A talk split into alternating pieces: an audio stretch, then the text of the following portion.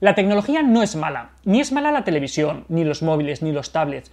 Son cosas que son muy útiles, pero cada cosa tiene su edad y debemos reflexionar un poco acerca del uso que nuestros hijos hacen de estos medios digitales. Todos estaremos de acuerdo en que los coches no son malos, pero a nadie se nos pasaría por la cabeza darle las llaves del coche a nuestro hijo para que se fuera solo al colegio.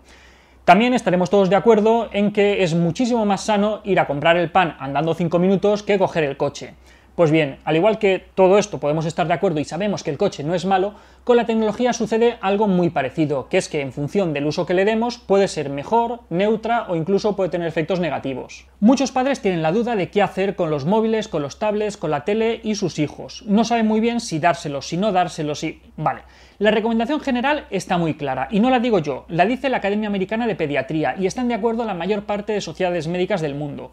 Por debajo de los dos años, los niños no deberían ver nada de televisión, ni utilizar los móviles, ni los tablets, ni los ordenadores. Es lo que se conoce como exposición a pantallas. A partir de los dos años de edad, esta exposición debe ser muy limitada. Nunca debería ser superior a las dos horas diarias y siempre que los contenidos sean adecuados a la edad o momento del desarrollo del niño. No voy a entrar en detalles sobre qué estudio dice qué efecto puede tener el qué. Sobre eso ya escribí un artículo bastante extenso hace unos meses. Tenéis el enlace en los comentarios. Pero eh, casi todos coinciden en lo mismo, que es que un exceso de exposición a televisión o una exposición temprana a la televisión y otras pantallas tiene efectos negativos en el desarrollo de los niños, fundamentalmente en el lenguaje y en la atención. La mayor parte de los efectos negativos vienen por lo que se conoce como coste de oportunidad. Esto es que el niño, mientras está utilizando la tablet, el móvil o viendo la televisión, se está perdiendo la oportunidad de hacer otras cosas que sí que han demostrado tener un efecto muy positivo en su desarrollo, como por ejemplo la interacción con iguales, hablar con los padres, jugar en el parque o estar haciendo algo de deporte al aire libre.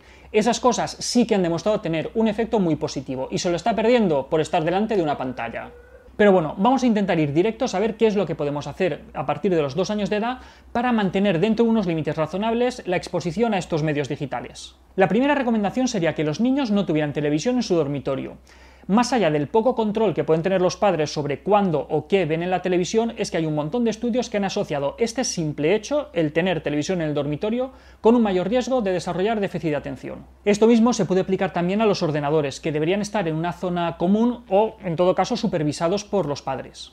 Los teléfonos móviles y los tablets deberían siempre cargarse en una zona común, por ejemplo en el salón, en la cocina, pero nunca en el dormitorio, porque de esta manera perdemos un poco el control que se hace sobre estos dispositivos. Os sorprendería saber la de niños que se acuestan a las 2 de la mañana utilizando el móvil. Algo muy positivo es intentar instaurar en casa algo así como un toque de queda tecnológico. ¿Esto qué quiere decir? Muy sencillo, que a partir de tal hora no se utilizan los móviles, las tablets ni nada, sino que simplemente se está, se habla y se disfruta en familia. Claro, obviamente esto es algo que debemos cumplir todos. Lo que no podemos estar es pidiéndole a nuestro hijo que deje de hablar con sus amigos por WhatsApp mientras estamos nosotros, dale que te pego al móvil. Algo en lo que también merece la pena esforzarse es en no tener la televisión puesta de fondo si no hay nadie que la esté viendo.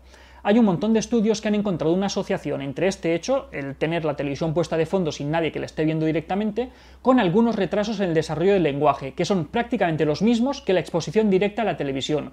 Por lo tanto, vamos a intentar que no esté la tele puesta por defecto en casa. Del mismo modo, deberíamos evitar que durante los horarios de las comidas o de las cenas esté la televisión encendida, porque quieras que no, desviamos nuestra atención. Y sinceramente, es muchísimo más importante saber qué es lo que han hecho tus hijos en el colegio que qué te están contando trancas y barrancas. Hay otro punto que muchas veces no se tiene en cuenta y es muy importante, y es el de respetar siempre la edad recomendada para videojuegos y para programas de televisión. No todo es adecuado para todas las edades, por lo tanto, mira las etiquetas. Otra recomendación que es muy importante y tiene unos efectos muy positivos es que prestes atención a aquello que está haciendo tu hijo con el ordenador, que está viendo en la televisión o a qué está jugando con la consola.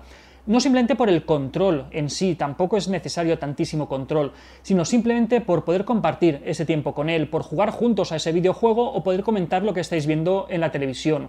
De ese modo evitamos utilizar la tecnología como una niñera digital, que es lo que verdaderamente tiene un efecto bastante negativo. Y una nota final muy importante, recordemos que siempre somos nosotros un modelo súper importante para nuestros hijos. Ellos van a imitar la relación con la tecnología que tengamos nosotros, así es que todo aquello que nosotros les exigimos a ellos, nos lo tenemos que intentar aplicar un poquito a nosotros mismos también. Hasta aquí otra píldora de psicología, espero que os haya resultado interesante. Ya sabéis, si queréis sugerirme más temas, este me lo habéis pedido por correo electrónico, podéis escribirme a píldoras sin acento albertosoler.es. Un saludo.